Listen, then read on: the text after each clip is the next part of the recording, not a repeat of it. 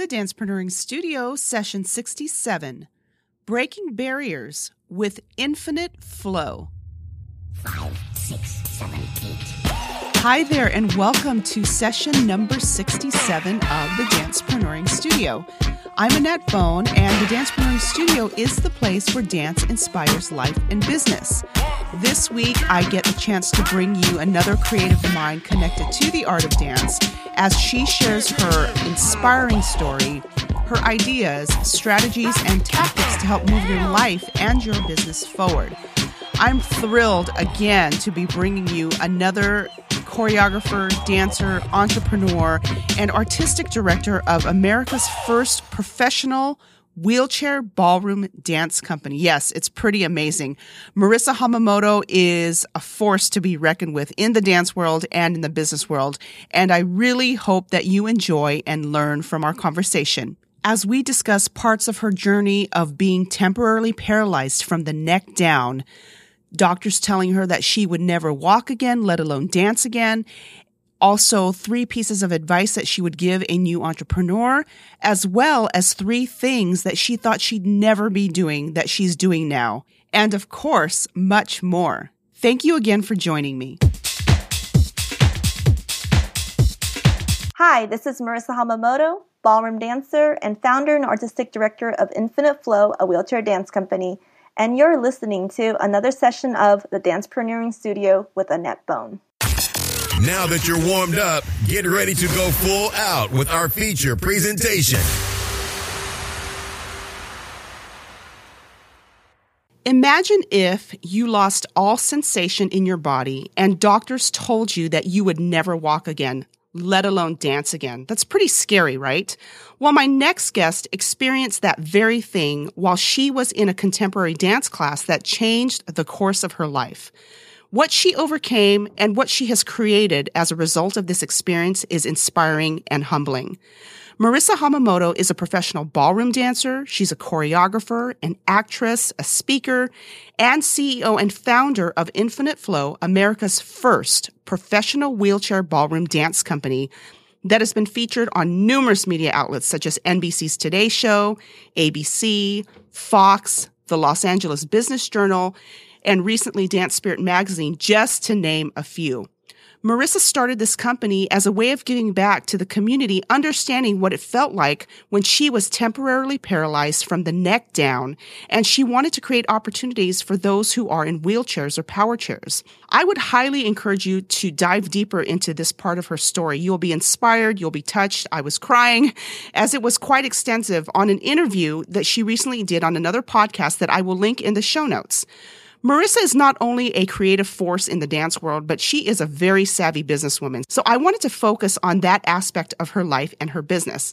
Marisa, thank you so much for joining me on the podcast. I'm so excited to have this conversation. How are you? I'm good. Thank you for having me. Of course. I got to see you in a recent performance with you and your company, and I was smiling ear to ear. I was touched. I was crying. I loved watching you and your dancers. It was beautiful. It was seamless. And I just, you know, you really engaged me and just really drew me in with um, your company. Now, with the business side of it, can you take us through the process of putting together Infinite Flow?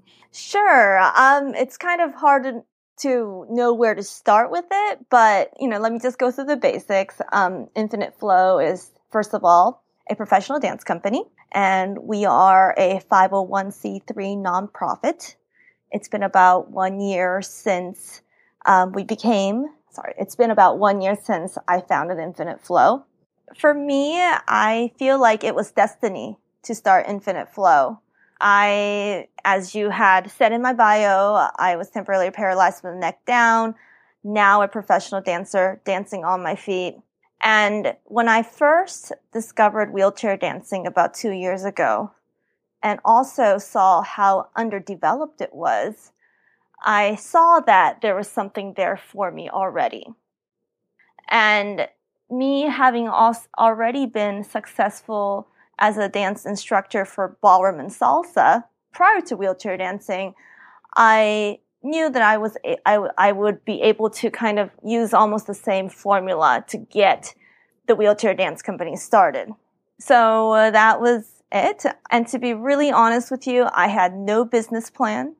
I had no, like, former formal partners that, you know, you know, I had a dance partner that helped out a little bit um, in the in the very beginning. But honestly, I kind of went with my intuitive instinct to just roll with uh, what I thought was my life purpose, which was which was sharing dance to people of all abilities, and not only sharing dance, also elevating wheelchair dancing to another level.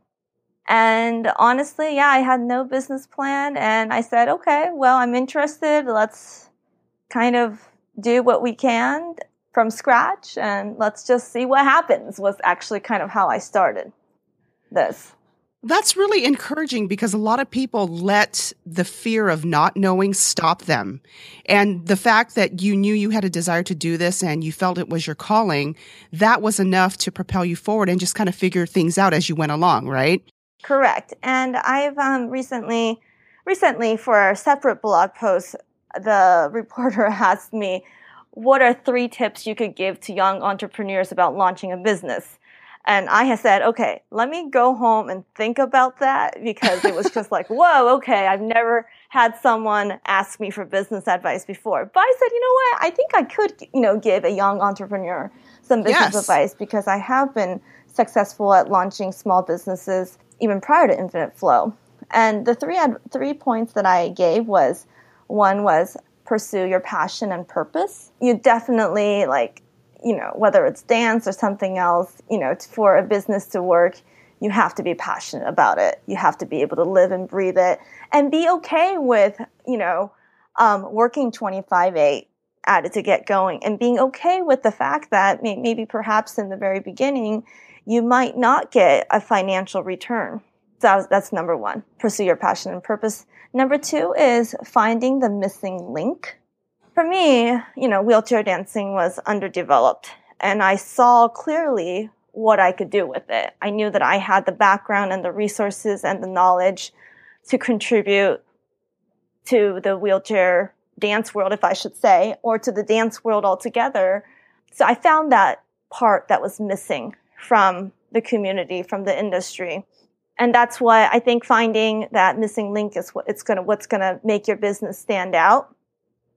And what's going to also, I guess, serve a need in the community. Yeah, if there's a need, there's going to be a business, basically. Yes. And number three is literally just do it. I think one of I think one of the things that I have learned is it's very easy to get caught up in the world of studying and training. There's so many business seminars and all kinds of stuff out there, and I think they're all great, but like, you can be studying forever, but unless you take some action, nothing's going to happen. That and, is so true. and and honestly, like, you know, it's, you know, taking action doesn't mean that you put every, you know, you do everything. I think I think a lot of people get caught up in trying to do everything at once. Yes. It's more like just doing one thing. And so, like, for example, my one thing was, okay, let's find a wheelchair dance partner. You know, once you open the doors to receiving, then, you know, things will come your way as well. So, so yeah, so those are my three business advice. The other thing I wanted to add was, I feel like my business came as a result of kind of combining both my strengths and my insecurities. And what I mean by that is, one of my strengths, since I've known since being a child, was I've been very good at production and projects. So I'm very good at putting the pieces together in a very creative way. You know, as a student in elementary school or middle school or high school or college or whatever, I wasn't quite the student that, I, I was the straight A student at all times, but I wasn't the one that really, really understood the nitty gritty parts of theory and all this kind of technical information. But I was more the person that was able to put pieces together and present it in a creative way. And, you know, whether it's a project that involved, let's just say I, I, I won the California State Science Fair when I was a sophomore. And it was a project that compared polystyrene or styrofoam with something called ecofoam. And ecofoam is this packaging material made from corn, made one hundred percent from cornstarch, so it dissolves in um, water. So I did the science project on it, and it was just literally, I, I, I came up with t- ten different ways of comparing these two products. And is it worth for, is it, is ecofoam worth, you know, its biodegradable value or not? But I think more than the complexity of the project itself, it was just the way I put things together. So with that said, so I, I feel like Infinite Flow is a result of putting, of uh, just, let's just say, the child me kind of shows up in my adult me. Um, I love that. That's cool. And on, on the other end, this is very interesting. If there's three things that I thought as a child I would never be doing, it would be, one is public speaking. Two is being social. And three is having my own business. And the, the crazy thing is, you know, I feel like, you know, like owning my own business and running my own businesses um, is kind of like what I do. Yes. Um, what I preach and teach is social dancing. And with my story and the nonprofit, you know, my, it's like I'm suddenly thrown into speaking quite a bit. And I'm sure that's going to grow as time goes. Yeah, it's very interesting because I, because you had mentioned there was a time in your life that you, you know, you had a, a pretty bad experience with a friend, and then you decided, you know what, I don't want friends. I'm going to isolate myself. I'm just going to focus on what I'm going to do. And then you found yourself really alone during your hospital stay. And then you realized, you know what, I do want some social interaction. And so now you're in that arena.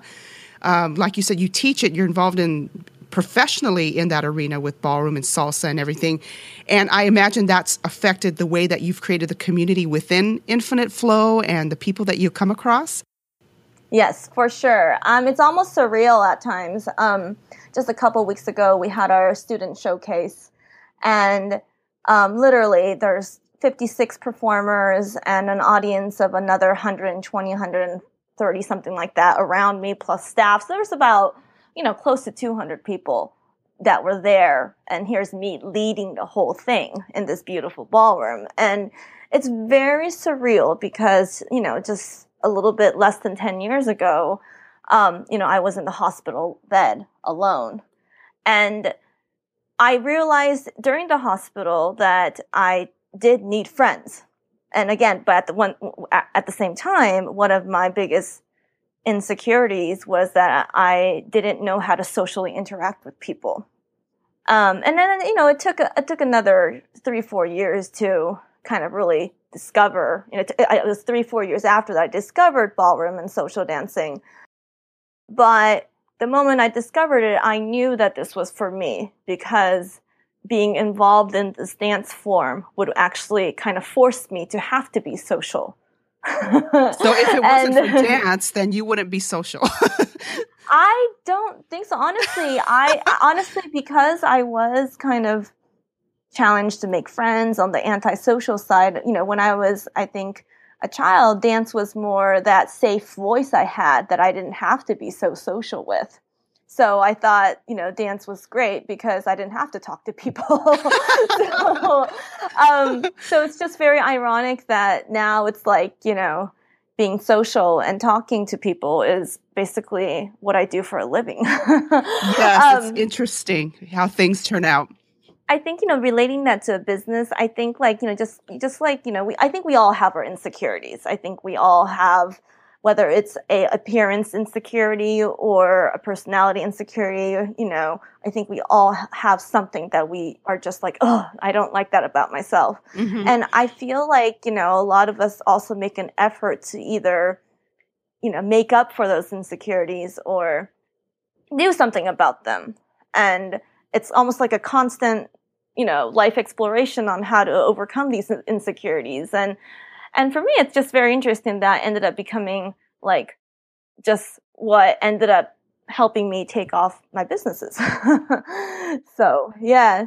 The businesses that you started before Infinite Flow, what were those? I think my first, like, let's say individually run business, I would say, was I was teaching English privately in Japan at coffee shops. Spent uh, my college and grad school years in Tokyo. And during that time, as a part-time job, I taught English to, to people privately at coffee shops. And it was kind of like a thing that um, a lot of English instructors did. And for me, like, uh, you know, I've, I, I did teach part-time at different English schools as kind of like a contracted contractor as well. But ultimately, you know, I think the last couple of years that I was in Japan, I was fully taking on private students on my own. And that was my first, I would say, like, business. In addition to, um, I also worked as a freelance translator and interpreter in Japan as well. And oh, that okay. was specifically for for dancers and dance-related people. And what I learned from both teaching English and being this translator interpreter for the dance community in Japan, and we're talking, I was in, I was translating for some really elite, high end, big name people. I don't know if you've heard of Hofesh Shechter, um, out in, uh, I think he has a company in L- London. But anyway, you know, I, like everybody I, I was helping out was just very like you know you know national class, world class choreographers and dancers and producers. And. And, you know, here's me, you know, still a university student, you know, taking on those jobs. And what I learned from that is that, you know, I had a niche. And I I had a niche that was uniquely me. You know, only Marisa can translate and interpret. Her Japanese is sometimes a little awkward, but she knows dance. And she understands these people from a creative standpoint. So let's just hire her, was kind of how people saw me. And so, you know, during that time, I, I realized, oh, okay, you know, if you have a niche, you can build a business. Yes. And then, you know, when I came back to the States, I did work full-time for a ballroom dance studio down in Orange County for approximately a year. But after I moved up to L A in two thousand twelve, I started teaching salsa and ballroom from scratch, you know, starting with six students in, in a once-a-week salsa class. And, you know, I pretty much said, okay, what is my niche? You know, what is my what is my niche here? And I realized that my niche was going to be beginning adult dance students who have never danced in their life before and are actually very scared to even st- take a step, to take even a step in any dance class. And somehow I was, somehow I appealed naturally to that population, possibly because I myself also discovered salsa and ballroom um, at age twenty-eight, not when I was five. So somehow like that niche worked, and I was able to grow my business because I knew what my niche was. You know, if I were to advise a young entrepreneur, you know, ask yourself, like, what is your niche, or what niche either appeals to you, or what niche is already asking you for stuff, for to do things. And I love that you didn't wait for things to be perfect. Like you were talking about, your Japanese maybe wasn't perfect or it was awkward, yet you were known because you identified yourself as such, and you were relatable and you were creative. So I love the fact that it's, you know, you've clearly demonstrated in your actions, in your life, in your business, that it's not about perfection. It's about action. It's about action. It's kind of also where, like, you want to listen for the clues too. Like, I did not get my first dance interpretation job on my own. Another choreo- a choreographer came to me and said, Marisa, I need some help. I have a guest from England coming, and I need you to just sit in with me so that I understand what he says. And I said, okay, sure. And then, like, you know, it was just like, I was like, oh, okay, I guess, um, you know, and then it was just one after another. Then I'm like going, okay, I think I can market myself as this, you know, this tr- translator interpreter specializing in dance. So it's like you want to kind of look for those clues, you know, when and where are you needed because you are the one to do it. Like, I may not be, like, for example, like even with my ballroom salsa business, you know, I found a certain niche. There's, I know instructors that they, their niche is more on the competitive ballroom side of things, taking students to compete at ballroom dance competition. You know, there's plenty for everyone. So it's like, you know, what is it about you that makes you unique and needed? I totally agree with you about there is enough for everyone. I really believe that in the prosperity mindset that there isn't competition, just collaboration. And so mm-hmm. you'll find the people that you're supposed to serve, which you have. And I know you work with both adults and kids that are in wheelchairs. And as a teacher, I know you learn a ton from your students, just as much as they learn a ton from you. What are some of the surprising things that you've learned from them in your teaching and choreography process? I've learned quite a bit. To start with, you know, I hadn't taught too many kids prior to my Infinite Flow Kids wheelchair dance class. And one thing that I have learned is kids are very smart and they're very creative. You know, sometimes I, I get blown away with things that happen. One of the key words in Infinite Flow is inclusion. You know, we treat the wheelchair dancer and the ambulatory dancer equally. One is not more important than the other. We're a wheelchair dance company, but it's not just about the wheelchair dancers. It's about everyone. I find that the kids get that concept really fast once they're in that environment. They might not know why another child is in a wheelchair, but there's something about them wanting to include them. You know, or, or like if someone is not included, there's always one student that notices that someone's not included and will go and try to include that person and will come to me saying, why doesn't she have a partner or or something? You know, so sometimes I'm I'm just blown away at, you know, I you know, I'm not sure what's going through their mind, if they're even aware of what they're being involved in. Um, so that's one thing. You know, honestly, I'm right now in a state of, you know, I don't see the wheelchair anymore. You know, one of our, our mission is to break barriers artistically and socially. And me, myself, I'm starting to not see the chair anymore. I just see the person.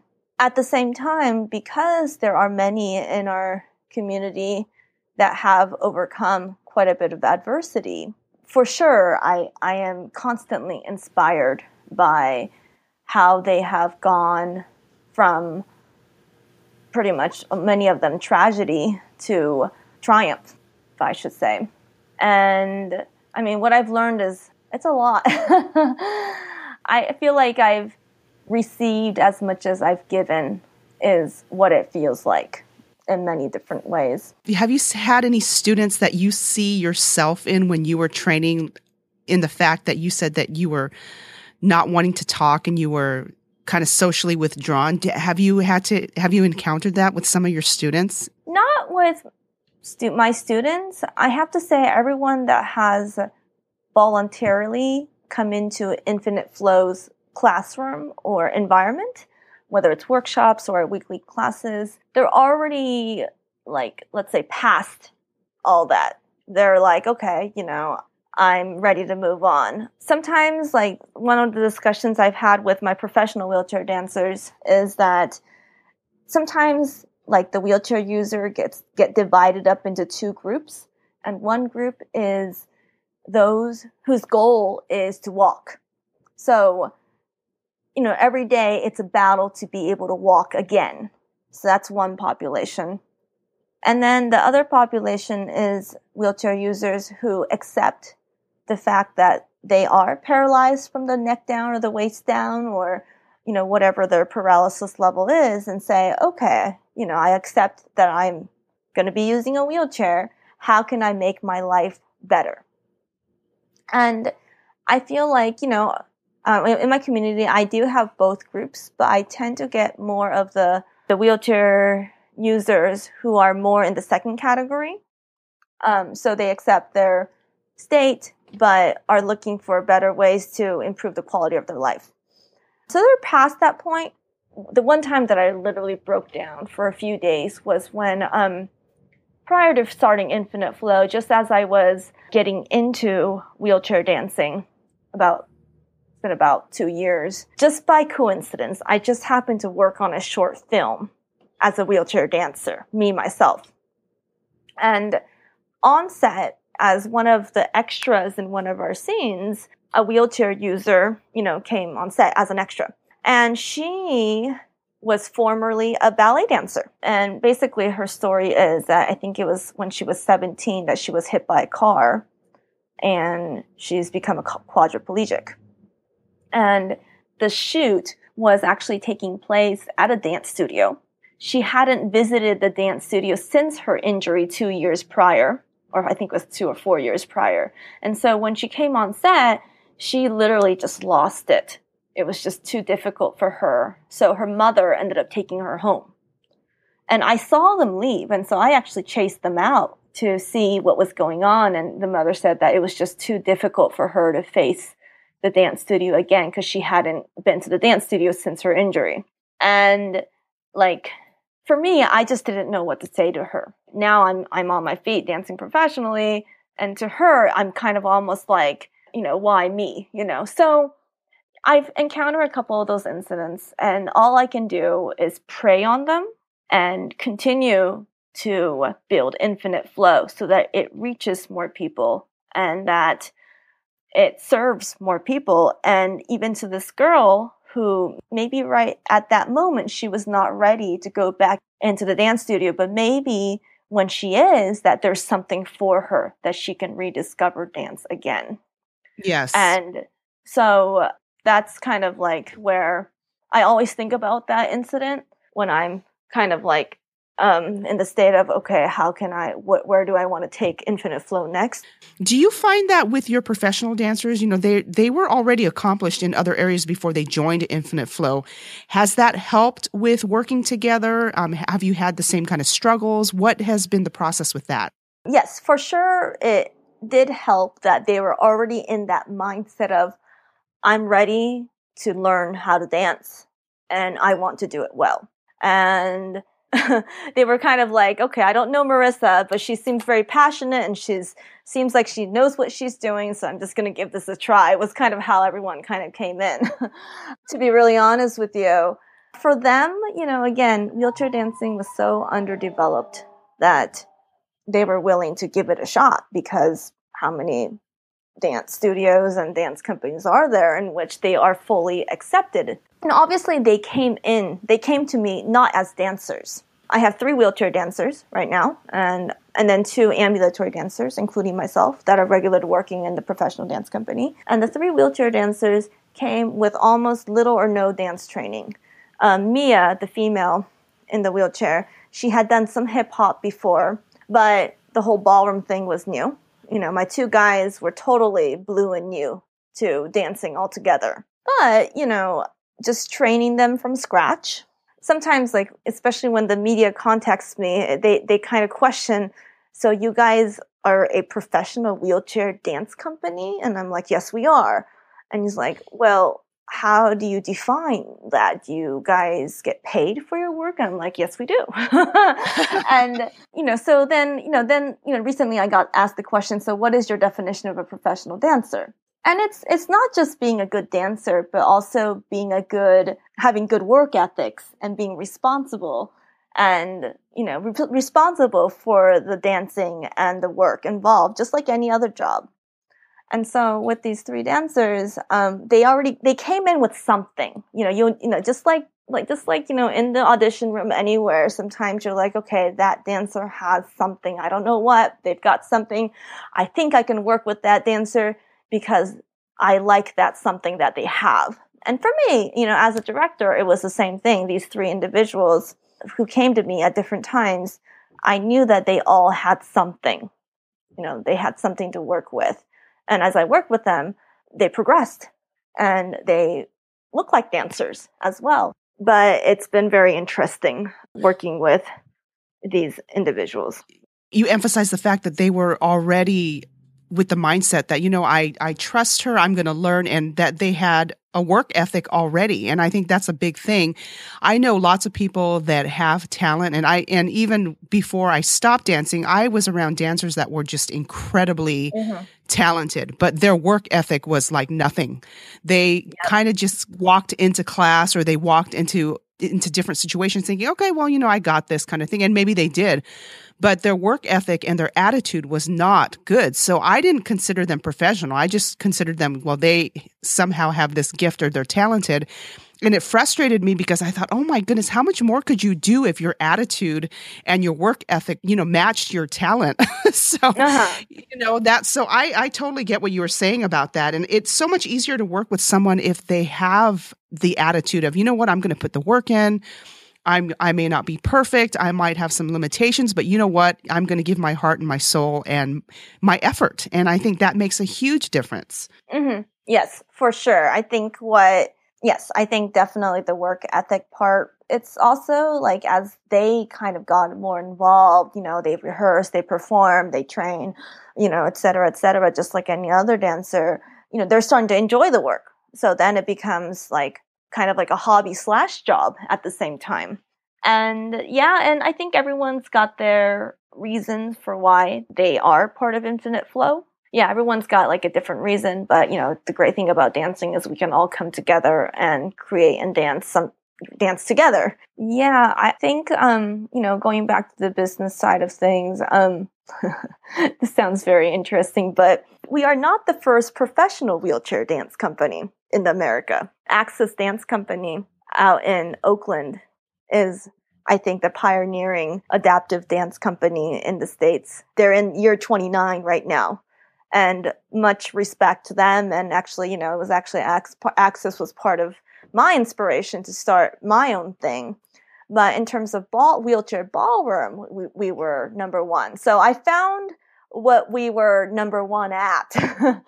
And so when I was kind of f- trying to figure out, you know, my, you know, where my vision was, what we can call ourselves as number one, that was it. So, you know, on the business side of things, it might be a good exercise to find out what you are the first of. So, yeah. You know, I have to go back also to the performance that I saw when you were saying that everybody has different reasons for being part of Infinite Flow, but um, and and that is, of course, true for anything. But what I loved about the performance, I have to say, is I felt the joy, like you were talking about, as your dancers have been training, they've been uh, working, they've been getting better, and I saw the joy in them as they were performing. It was just joy all around. That's why I felt such a connection, you know, and I'm, I know I'm not the only one in the audience that did. I didn't really pay attention to the wheelchairs. I, I thought that that would be distracting, but it wasn't. And yeah, for the first time seeing you, and I mean, that says a lot because that was the first time I saw you guys, first time I heard of you guys. And that's not really what I was paying attention to. And relating that to business stuff, um, I've actually changed my mission statement three times. And it went from sharing dance with people of all abilities to improving the quality of life of people of all abilities, too. And the final and the third and the one that we're probably not, we're going we're going to keep and not change is to break barriers artistically and socially through the innovation of wheelchair dancing. I love and that. And the whole breaking barriers, not just socially, but artistically, is definitely, by all means, I feel like, is the core of my work as an artist. It's like I do, and, and the, the experience that you had in which you don't see the chair anymore, or you don't see the difference between someone yes. with and without the disability, to be able to express that not just through words, but also through the form of performing arts is, I think, something that I want to continue to grow and expand on. And that's basically what Infinite Flow is known for right for right now after after one year. And I think this concept is going to expand and continue as we push forward. I want to stress again, what you did is you didn't wait to get the perfect mission statement before you started your company. You didn't wait to get everything perfect. You just went for it because that's exactly what you were supposed to do. And now this is developed and it's it's awesome. Exactly. I think it's kind of like on-the-job training. Like sometimes I think you will discover what you really want as you kind of explore that area, you know? So like, you know, like, like if I'm talking to, let's say, a young dancer wants to start his own dance class. Maybe he has various um, experience in hip hop and working with different choreographers, but doesn't know where to start from in his own class. But like, you know, my advice to that, that, that dancer would be like, okay, just start a class, you know, and teach what you know and see who sticks and who doesn't. And see, you know, where, you know, you feel like you can make a mark, you know, and hopefully that niche and your passions match. Yeah, that's great advice. And that goes right into our next set of questions called the Dancepreneur in Quick Steps. Speaking of dance classes and dance steps, I'm going mm-hmm. to ask you three quick questions and you just have to say what comes to mind first, okay? Okay, sure. Okay, so dance style you haven't tried but would like to and why? Popping and locking. Oh, you haven't tried popping and locking? No, oh, wow. I, I have not. I, I mean, the most hip-hop I've done is... is probably Groove three, you know, Benjamin Allen's hip hop yes. class, which is amazing, which I love, but all that intricate stuff that, you know, these in isolations, I, it's just that I, you know, I would love someone to just break my, you know, break down that stuff for me and put in put it in my body. So I've never, yeah, that's oh, pop and lock. That's, oh, I would love to see you do that. You know, you're the first person I think that has said that they haven't tried popping and locking. It's funny, everyone else that I've interviewed, a lot of them haven't tried ballroom or any type oh, of- Oh, yeah, um, yeah, yeah, yeah, yeah. Yeah. So it's opposite. Um, what is your, or who is your favorite dancer and why? You know, I stared at that question yesterday and I was like, oh my God, it just depends on the genre. And, uh-huh. But, you know, let's, let's, if I were to, you know, let's say uh, more than dancer, let's say choreographer, and let's say let's stick with ballroom for the moment. Um, I definitely have a lot of respect for Jason Gilkison of Burn oh, the Floor. He's one of my favorites too. And also Derek Hough on Dancing with the Stars. Um, Good I choices. Definitely, you know, would love to have them in Infinite Flow working with us, you know, in the near future. So um, I do feel like, you know, they're very different. Both of them are very different in how they've approached choreography and production. But, you know, I feel like, you know, I was like, gosh, how much new stuff can Derek Hough come up with, you know, after all these seasons with Dancing with the Stars? And I just feel like Jason Gilkison has made such a very strong statement in his choreography and how he has put together his um his troupe of dancers. Ah, yes. He he is definitely one of my favorites as well. Dance style that describes your day currently and why? I stared at that question and didn't know what to say either. I actually think it's ballroom. Ah, of course. I really think it's, you know, ballroom is based on leading and following. And I find myself in both positions of leading and positions of following. Sometimes I'm the one that is in charge, you know, putting things in place, delegating things, paving the way for, you know, my dancers, my company, my students, et cetera. At the same time, sometimes I try to, well, it's not easy, but I try to kind of let go of that control uh-huh. and just let things flow. And so I, I feel like, you know, the leading, you know, the leading and following, it's kind of like, you know, I, I'm a firm believer of creating possibilities as well as letting possibilities happen. And that's what, you know, ballroom and all these other partner dancing, you know, how, how they work. You know, one leads, the other one follows. At the same time, if you come and take my dance class, you'll see what I mean. But there's always a leading and a following. I'm sorry. There's always a following aspect to the leader, and there's always a leading aspect to the follower. You're, you know, as a follower, you're not fully passive.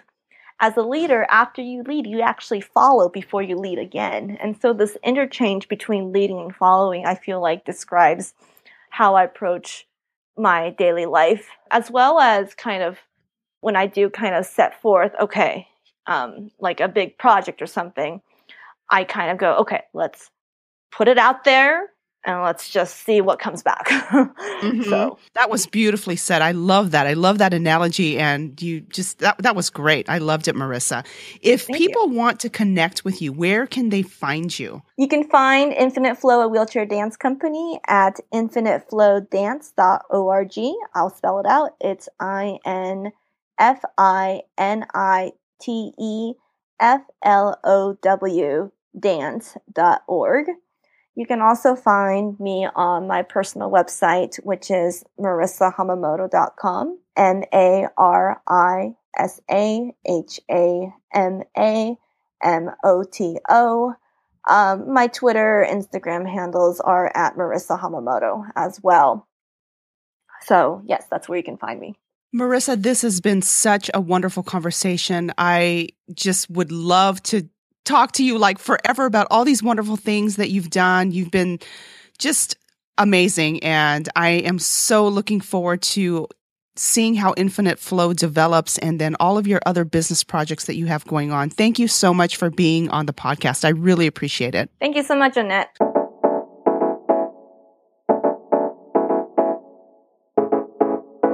What limitations have you overcome in your life and in your business? I would love to hear about your victories, and you can go to AnnetteBone.com forward slash 067, where you'll also find the show notes to this session. And if you found this podcast helpful or any of the other sessions helpful, I would really appreciate it if you went to iTunes or Stitcher Radio and rate, review, and subscribe to the podcast. And if you do it in iTunes, going through the Apple Podcast app helps the show get more exposure. So I'd really appreciate that. And that way we can reach more people. And I would love to give you a shout out on a future session of the Dancepreneuring Studio. Until next time, I pray that you have an exceptional week and more blessings than you can imagine. I look forward to talking with you soon.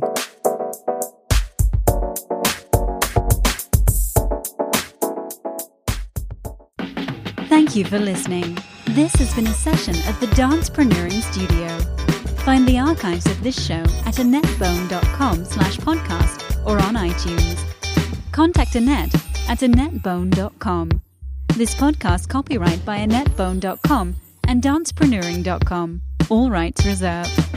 The Dancepreneuring Studio is the place where dance inspires life and business.